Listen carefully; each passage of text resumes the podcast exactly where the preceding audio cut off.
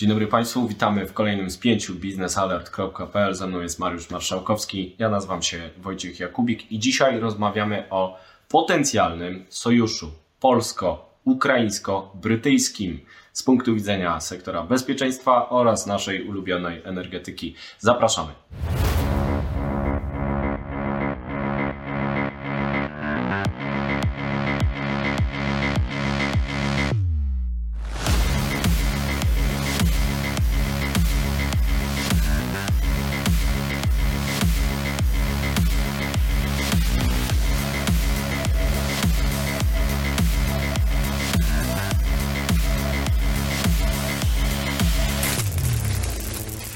No i wojna na Ukrainie oczywiście formalnie cały czas się toczy, cały czas mamy siły rosyjskie na Krymie, który jest okupowany. Mamy cały czas siły rosyjskie wspierane przez Rosjan na wschodzie Ukrainy, w Donbasie. Natomiast do ataku nie doszło od czasu naszej ostatniej rozmowy na ten temat. Bardzo dobrze. Natomiast Zachód reaguje na różne sposoby. Między innymi Polska, Wielka Brytania i Ukraina podjęły pewne zobowiązania, opowiedziały o pewnych planach, które mają odstraszać Rosję i dotyczą one właśnie sektora bezpieczeństwa oraz energetyki. I najpierw poprosiłbym Ciebie o kilka słów na temat właśnie sektora bezpieczeństwa. No tak, Wielka Brytania w tym trójkącie, nazwijmy to Kijów, Londyn, Warszawa, odpowiadać ma za pewien budowę takiej architektury zbrojeniowej też w kontekście dostaw uzbrojenia na Ukrainę. Trzeba pamiętać, że Wielka Brytania jest jednym z głównych państw, które zaopatruje obecnie Ukrainę w środki bojowe.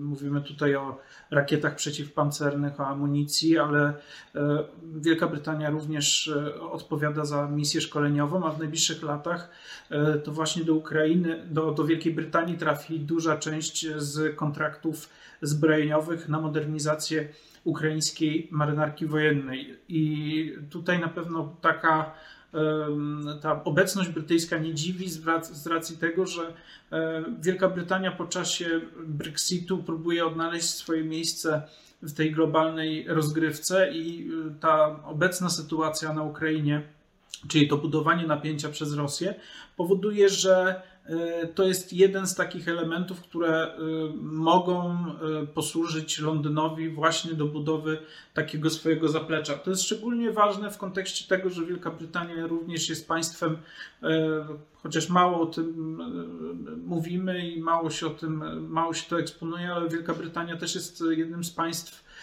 frontowych Sojuszu Północnoatlantyckiego, bo to Wielka Brytania jakby strzeże czy stanowi tą zaporę od strony północnej razem z Norwegią. I tutaj trzeba o tym pamiętać, że często rosyjskie samoloty, szczególnie te dużego zasięgu, czyli bombowce bądź samoloty patrolowe rosyjskie, zapuszczają się nad wody terytorialne czy wody wyłącznej strefy ekonomicznej Wielkiej Brytanii. Z głowicami czy bez? Raczej teoretycznie powinny bez głowic, bo to w reżimie pokojowym to raczej bez głowic się lata, aczkolwiek trudno powiedzieć jak rzeczywiście... Naszym partnerem wschodnim nikt nie wiadomo. Tak, jak rzeczywiście jest. Chociaż Amerykanie też swego czasu latali z głowicami, nawet jedną, to tam zgubili więcej, ale gdzieś w okolicy Hiszpanii nawet jeden ładunek im przepadł, chyba nie znaleźli go do dzisiaj, także tam można skarby szukać.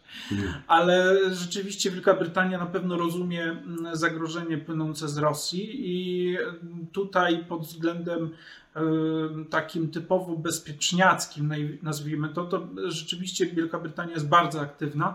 My również się uaktywniliśmy w tym całym systemie, chociaż trzeba pamiętać, że my od wielu lat współpracujemy, dostarczamy. Jesteśmy jednym z 5 państw, które dostarczają od 2014 roku wsparcie Ukrainie, wsparcie militarne. Czyli od nielegalnej aneksji Krymu i wojny na wschodzie Ukrainy. Dokładnie, więc rzeczywiście o nas się może tak nie mówi, bo to wsparcie też nie jest aż tak duże, jeżeli chodzi o kwestie finansowe, natomiast Ono cały czas jest i ta decyzja, między innymi ostatnia, czyli o wysłaniu partii amunicji i też zestawów przeciwlotniczych, tutaj jest pewna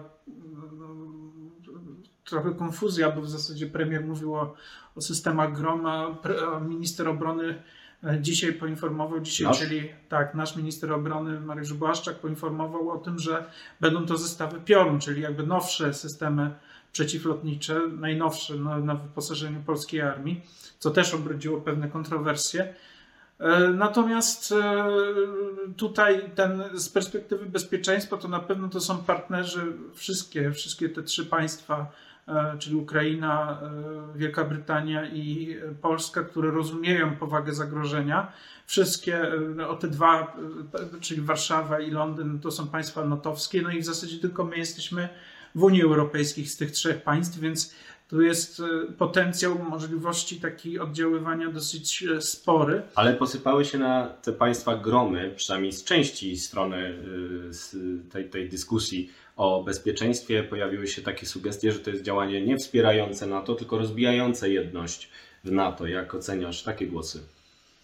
No to trudno się z tym zgodzić, bo jeżeli popatrzymy na to, jak pozostałe państwa reagują, znaczy generalnie kryzys ten, co obecnie widzimy, pokazuje jedność NATO. Wbrew wielu twierdzeniom komentatorów, którzy są sceptyczni wobec Sojuszu Północnoatlantyckiego i też zachodniej części Europy, bo mamy na przykład decyzje czy deklaracje Francuzów dotyczących przeniesienia swojej części sił zbrojnych, to znaczy oddziałów wojskowych do Rumunii. Mhm. Mówimy o Hiszpanii, która zadeklarowała przeniesienie kilku samolotów do właśnie na wschodnią część flanki Sojuszu Północnoatlantyckiego. Mówimy o Danii, mówimy też o już wspomnianej Wielkiej Brytanii.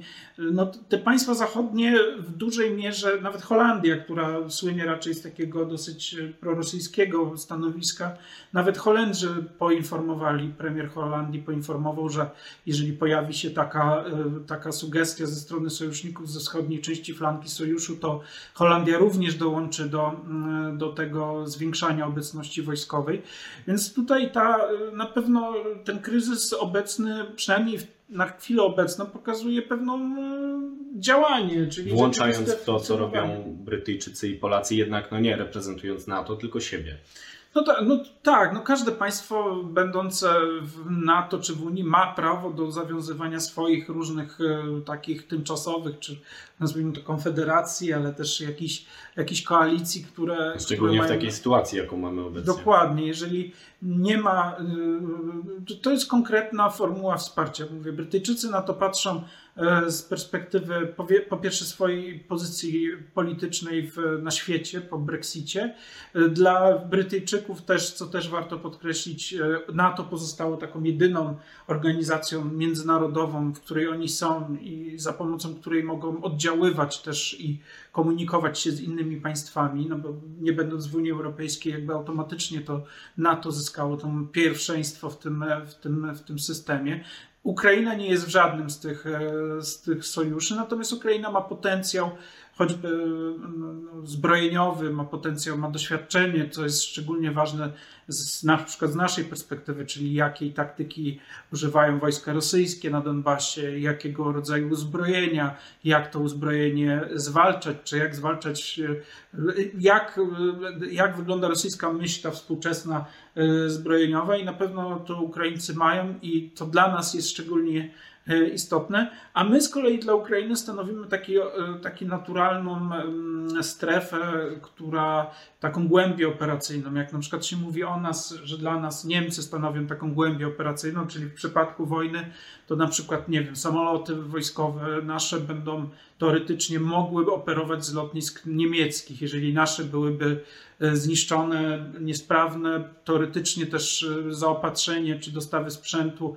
Jeżeli już ktoś mówi o zamknięciu Bałtyku, chociaż to z perspektywy rosyjskiej nie nastąpi, przynajmniej nie oni będą zamykającym Bałtyk, no ale jeżeli by do tego doszło, to w portach niemieckich by było przeładowane zaopatrzenie. Po drugiej stronie Danii. Tak, od strony Morza Północnego. Więc tutaj oczywiście to jest kwestia, jak to funkcjonuje w rzeczywistości, natomiast Polska mogłaby potencjalnie właśnie na łamach takiego sojuszu trójstronnego ofiarować coś takiego Ukrainie, nie włączając do ewentualnego konfliktu zbrojnego całego NATO, bo to też jest taki element, który budzi kontrowersje na Zachodzie, że Ukraina nie jest w NATO, więc wciąganie w ten konflikt NATO jest niekorzystne z perspektywy Zachodu. Natomiast my możemy swoje interesy, czyli interesy bezpieczeństwa, zapewnienia bezpieczeństwa nam na wschodzie, właśnie zapewnić poprzez takie zaangażowanie, o którym mówimy na płaszczyźnie sojuszu z Londynem i Kijowem. Ale nadal jako Zachód wszyscy razem w NATO. Zdecydowanie tak i NATO na pewno pokazuje swoje zdolności i na pewno to jest sojusz, który pomimo wielu słów ze strony czy Rosji, czy innych państw, zresztą Chiny się ostatnio ożywiły też w tej dyskusji. Bardzo blisko z Rosjanami współpracują. Dokładnie. Więc... Nie tak ostatnio, ale teraz szczególnie to widać. Tak, na poziomie retorycznym to na pewno więcej tego jest niż w 2014, gdzie Chińczycy byli bardziej tacy wstrzemięźliwi, to teraz widać, że jednak ta polityka chińska jednak bardziej jest konfrontacyjna i bardziej wspierają na pewno Rosję w tych działaniach w przeciwieństwie do tego czasu, co widzieliśmy parę lat temu. Ale w zasadzie, bo tu mówimy o kwestii takiego twardego bezpieczeństwa wojskowego i tak dalej, ale tutaj też była wczoraj wizyta premiera Mateusza Morawieckiego w Kijowie, chwilę przed wizytą Borysa Johnsona, czyli premiera Wielkiej Brytanii. Nie mylić z Borysem Jelcynem, taki sucharek. Taki sucharek, tak jest. I co ważnego w tym całym wczorajszym dniu było, poza oczywiście deklaracją o wsparciu wojskowym, to w zasadzie dwie takie dosyć istotne kwestie z perspektywy energetycznej. Tak. Bo z perspektywy energetycznej to Polska jest właśnie rozgrywającym, jeśli chodzi o wsparcie Ukrainy, z tego względu, że Ukraina nie ma własnych alternatywnych szlaków dostaw bez pośrednictwa Polski czy Unii Europejskiej. Ukraina może sprowadzać gaz przez Polskę albo przez Słowację, Węgry. No tak, zresztą zaczął się chyba pierwszy raz w historii, popłynął gaz w drugą stronę ze strony Węgier. Zgodnie z przepisami unijnymi, które zakładają, że w obie strony gazociągami można przesyłać gaz, bo to ma być towar jak marchewki, a nie jakiś towar strategiczny służący nadużyciom Gazpromu. I rzeczywiście tak jest, natomiast Polska jest potencjalnie najbardziej atrakcyjnym źródłem gazu spoza Rosji. Bo oczywiście Ukraina od 2015 roku nie sprowadza gazu na mocy kontraktu z rosyjskim Gazpromem. To często też jest rosyjski gaz, jeśli chodzi o molekuły, natomiast jest sprowadzany z terytorium Unii Europejskiej na mocy umów nie z Gazpromem, tylko z kilkoma firmami europejskimi. No i z tego punktu widzenia Ukraińcy nie mogą skorzystać z własnego terminalu LNG, bo po pierwsze go nie mają, a po drugie, nawet jakby go chcieli mieć, to może być problem na cieśninach dardanelskich, których strzegą Turcy i mówią oficjalnie, że nie chcą terminali, nie chcą tankowców LNG przypływających w pobliżu Stambułu. Boją się, że któryś wybuchnie, natomiast na pewno tam jest też drugie dno.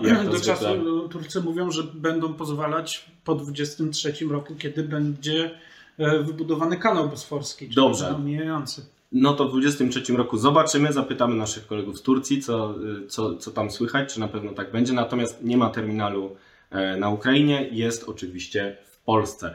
Pierwszy komunikat, który popłynął w dniu wizyty Mateusza Morawieckiego w Kijowie, pojawił się w PGNiG-u, w polskiej spółce gazowej, która zapowiedziała, że razem z partnerem prywatnym amerykańsko-ukraińskim, który działa właśnie na rynku ukraińskim, czyli ERU, następna paczka dedykowanych dostaw gazu skroplonego ze Stanów Zjednoczonych ma przez Świnoujście dotrzeć na Ukrainę. Nie jest to wielka ilość, bo taki gazowiec to jest kilkaset tysięcy metrów sześciennych, maksymalnie 220 tysięcy, czyli mało. Natomiast jest to bardzo wyraźny sygnał, szczególnie w kontekście porozumienia międzyrządowego Polski, Ukrainy oraz Stanów Zjednoczonych o współpracy regionalnej w sektorze gazu.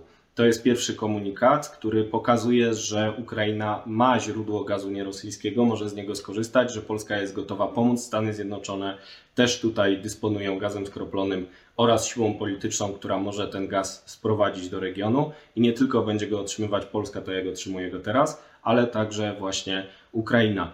Drugi sygnał został wysłany przez premiera Mateusza Morawieckiego, który powiedział o tym, że będą podjęte próby jak najszybszego uruchomienia nowego połączenia gazowego. Chodzi oczywiście o gazociąg Polska-Ukraina, który z różnych powodów ekonomicznych, trochę politycznych wciąż nie może powstać. Trwają różne spory, one też toczą się na łamach Biznes Alert, bo rozmawialiśmy o tym z prezesem Gaz Systemu z Polski, z prezesem operatora ukraińskiego OGTS UA, który też coś powiedział na ten temat, a nawet z prezesem Naftogazu, który ostatnio wystąpił na Biznes Alert, ale mniejsza o to, widać wyraźną wolę polityczną, żeby takie połączenie stworzyć. Ukraińcy deklarują, że sprowadzaliby nawet 6 miliardów metrów sześciennych rocznie z Polski nierosyjskiego gazu, który docierałby na przykład w formie skroplonej, jeżeli infrastruktura na to pozwoli, więc ambicje są bardzo duże, niekoniecznie uda się zrealizować te plany bardzo szybko, natomiast jest to kolejny ważny sygnał o tym, że czy to w sektorze bezpieczeństwa, jak Ty opowiadałeś, czy w sektorze energetycznym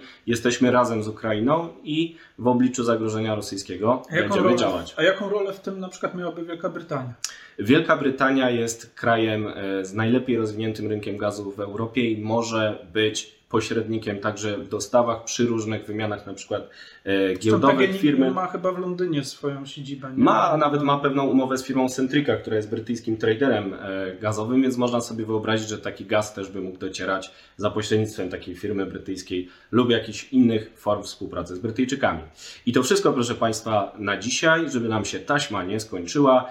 Trzymamy kciuki za NATO, za Unię Europejską, za Ukrainę i za sojusz, który może przerodzić się w coś więcej. Zobaczymy, zapraszamy do komentarzy, do zasubskrybowania naszego kanału i oczywiście już za tydzień do następnego spięcia.